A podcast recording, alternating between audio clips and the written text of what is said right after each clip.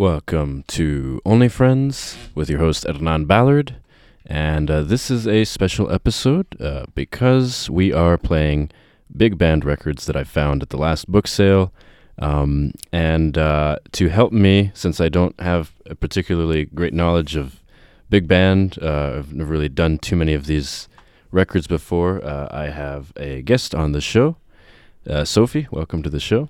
Hello. Can you hear me? Okay. Yep. Yeah, I'm Sophie. That's what you want me to do.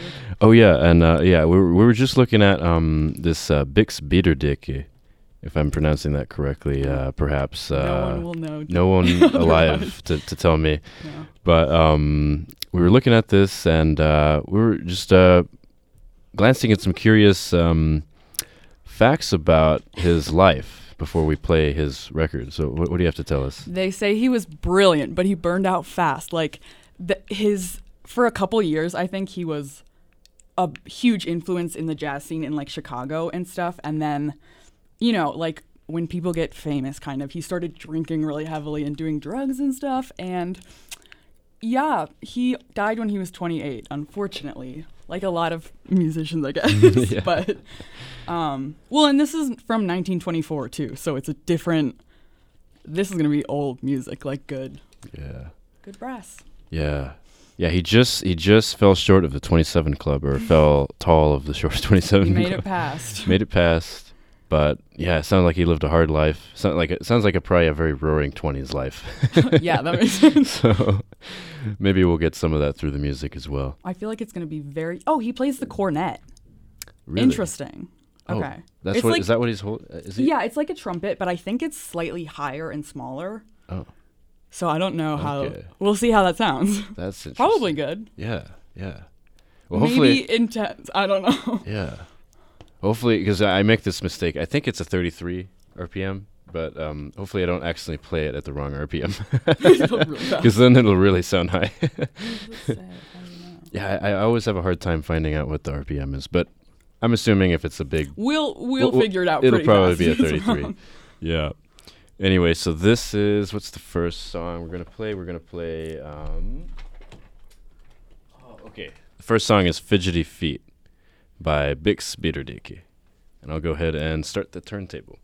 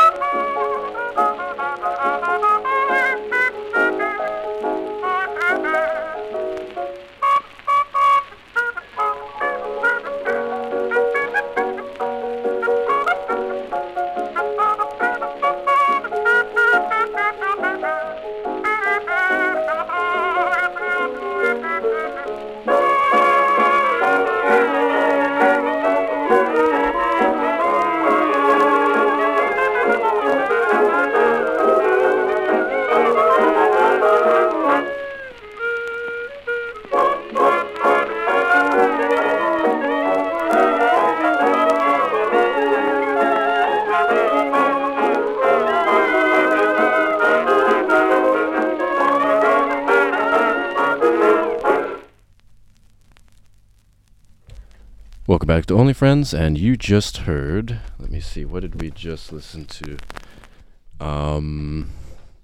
We listened to the Isham Jones, two Bix Beiderbecke songs. Yeah, Fidgety Feet, that was the first one.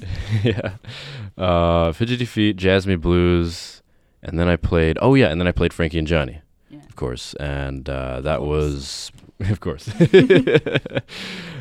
just telling Sophie, I think I wanted to do like a whole episode on Frankie and Johnny someday, because like that song has been reinterpreted so many times, like 250 different people. The one you just heard is instrumental, but each iteration of the song has like a different version of the lyrics, or even like what you just heard is a style that's completely different from like there's a Big Bill Broonzy version that's like just country blues with like a steel guitar, totally different. From, yeah. So that's something I want to explore at some point. But I think I've got a pick for the next song. And then what are you thinking? You're looking at this Paul Lingle record? This is a piano player, Paul Lingle. Yeah. Lingle? That's a fun name. That is interesting. Yeah. Does it say where is he from? It's pre-war day, something in San Francisco. Seems like California. Yeah. Like San Francisco. Yeah, that's San Francisco, okay. In the 40s? Yeah. Oh, okay. Yeah. So it's a little more contemporary. Yeah, the contemporary 1940s. Yeah, so much more modern. Yeah, so this is going to be like blues more than straight up jazz, so that could be fun. Yeah, we'll see. Let's go ahead and try it out. Let me just swap out, and you're gonna hear me swap out the records. Should I keep them entertained? No. Yeah. Like just make up words to say hello, guys. So we're gonna put away the mysterious Bix album for now. I definitely want to find out more about Bix Beiderbecke on what exactly his life was like. Let's see, what are we doing here? We're doing this is my record. Happy Days Are Here Again, and shout out to Aunt Sid. If anybody listens to that show, she beat me to this record. She already has this one, but she didn't play, I don't think, the actual title track, Happy Days Are Here Again. And actually, one thing that I remember about this track is that it's sort of referenced in the Good Times by Chic. You know that song? Mm-mm. Okay. No. It's like a disco song from the 70s. I should have brought that album, but oh my God, so cool. But they like referenced this song in their song, cuz like what happened was like in like I guess in the late 70s there was also a recession going on. Yeah. And so that like this was their like that song was like their way of escaping, like let's just go roller skate. Like in the same way. Yeah. And evidently this is like the same thing that happened, but this was like a huge hit when the Depression was at its biggest. But I'm going to put this first track, and oh my goodness, wait a second.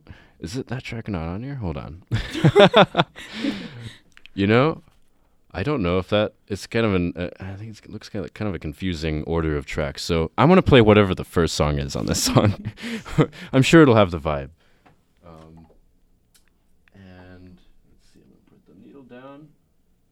Be a lot of popping on this song because it's a very, very dirty record, one of the rare dirty records in that collection. Gives a character. Yeah. Here we go. This is Happy Days Are Here Again, or whatever's on that album.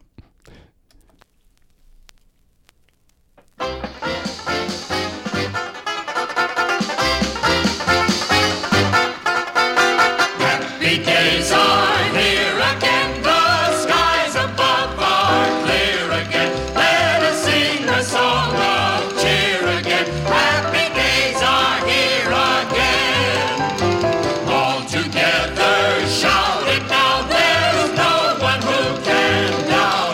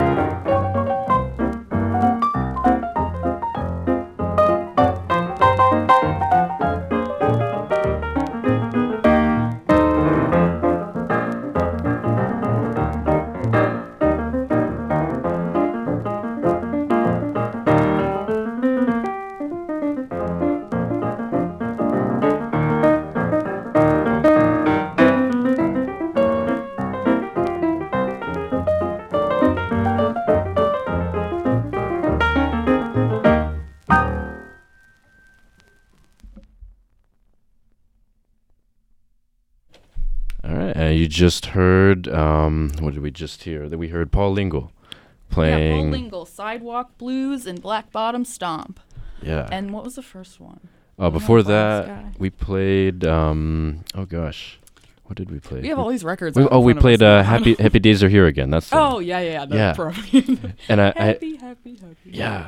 Yeah, and I realized when we were playing that I think that was the same song that FDR used for his campaign in 1930. So it's sort of like a propaganda song, probably. I don't know. But like Sophie, you were kind of pointing out, like it had the weird like in sync. Everybody's in unison. Yeah, it was very like It's a Small World, like robotic, like.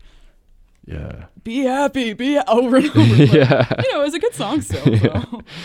Yeah, I love how it was also like it was describing that in the present tense, like everything is solved. We are happy. Yeah. Oh, you're pretty hot. Mm-hmm. Yeah. So that was an interesting one, but anyway, and then we played the Paul Lingle, and we were reading about Paul Lingle. He's very modest and reluctant to talk about himself. They wanted to let us know that on his record cover. Yeah. I think that just means they don't know anything about him except like he was born here, he played here, he did this. Yeah. Yeah. But it also like the part of him like saying that he started teaching his own brand, like the Lingle brand of piano. The Lingle brand of piano, which that doesn't sound too modest. Is that a style? Like, yeah, it must be a style. Yeah, I don't think he made his own pianos. That would be weird. They'd have to explain. Oh, he was also a carpenter or something. Yeah. He had other skills. Yeah, so evidently, he started teaching his style or something like that, and he went in Hawaii too. Yeah. When he was 53, or I think he was 51. Because he was born in 1902.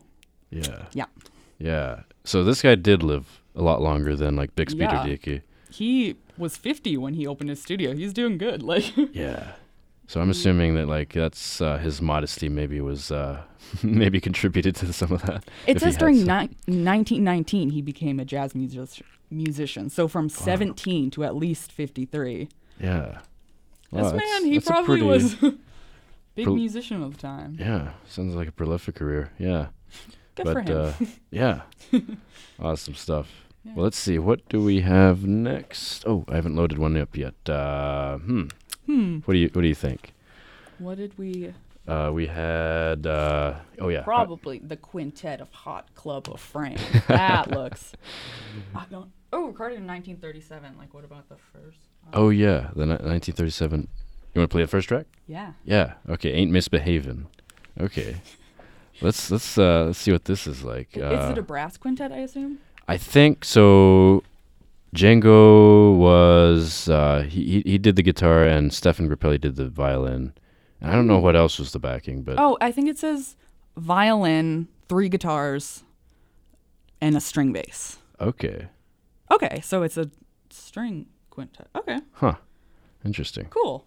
That was really cool. Yeah. I do know, actually, speaking of, like, longevity of people's careers, like, my dad actually got to see Stéphane Grappelli.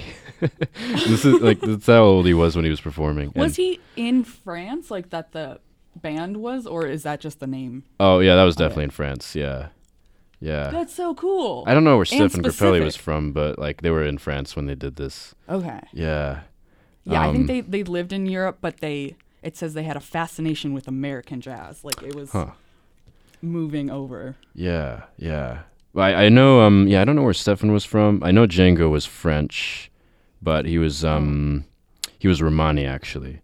French and Belgian. Yeah. The other ones.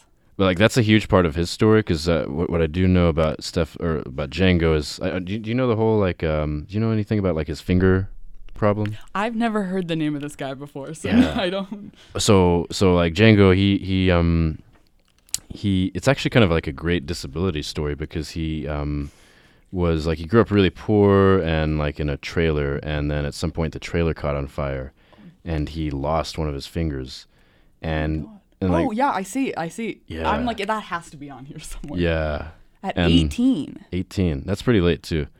2 fingers totally paralyzed. 2 fingers, yeah. But he taught himself to play the guitar, and... Okay, so he's playing with 3 fingers. That's amazing. Yeah. it's like an incredible. It's just remarkable to me that he taught himself like a different way of doing it. Yeah. That nobody else could ever do because honestly you have three fingers. Yeah, totally different style. But he's like, you're gonna hear like, I don't know about this song, but like some of his songs are so fast. It's like Jimi Hendrix on an acoustic guitar. But Got that. Well, let's go ahead and play "Ain't Misbehavin'" from this compilation of tracks from 1937.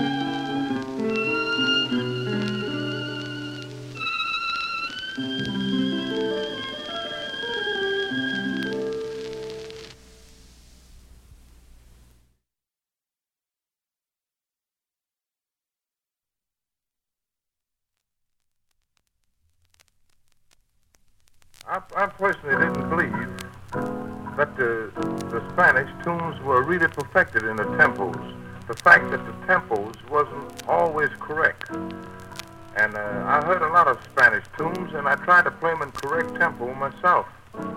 And I did possibly play them very correct in tempos, but I wasn't altogether satisfied with some of the melodies. I decided to write some of them myself. I will now try to play one for your approval. Now, this number is Creepy Feeling.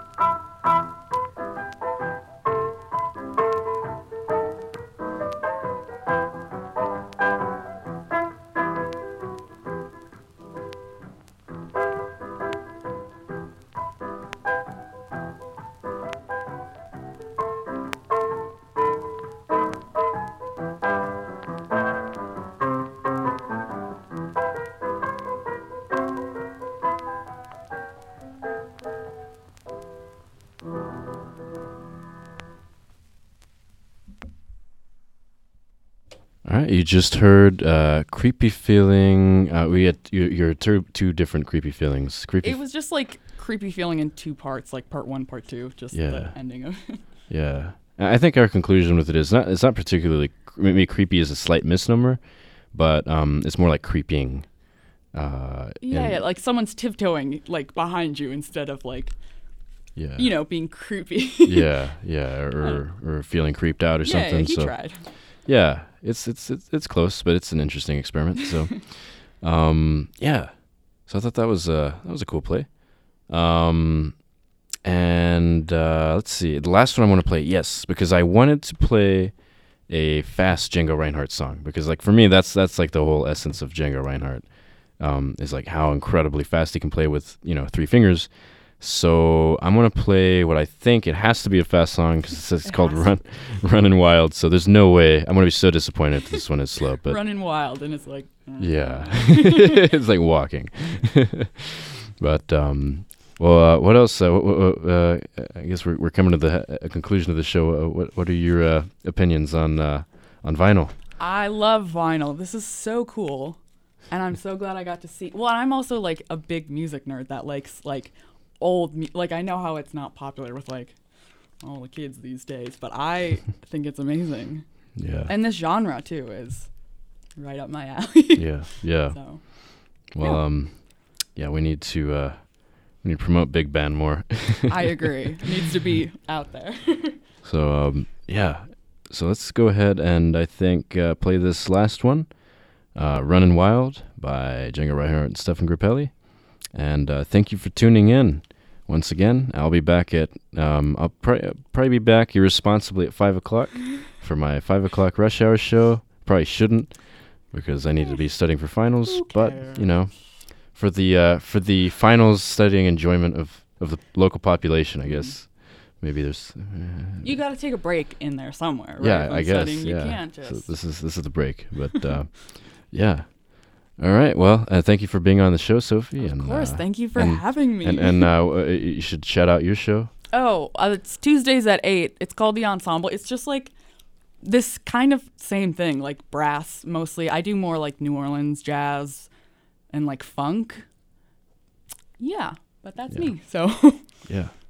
Awesome. And then also shout out to Aunt Sid, because Aunt Sid does. Oh, of course. Does all that the big band stuff much like I think she only does 20s. Oh really? Only 20s and 30s, like as far as I can hear, but it's really really cool. Like and most of it's not instrumental. But not instrumental? Yeah, it's like mostly vocal, but yeah. Anyway, and thank you for tuning in to WSUM. And here is Django Reinhardt with what is it? Runnin' Wild.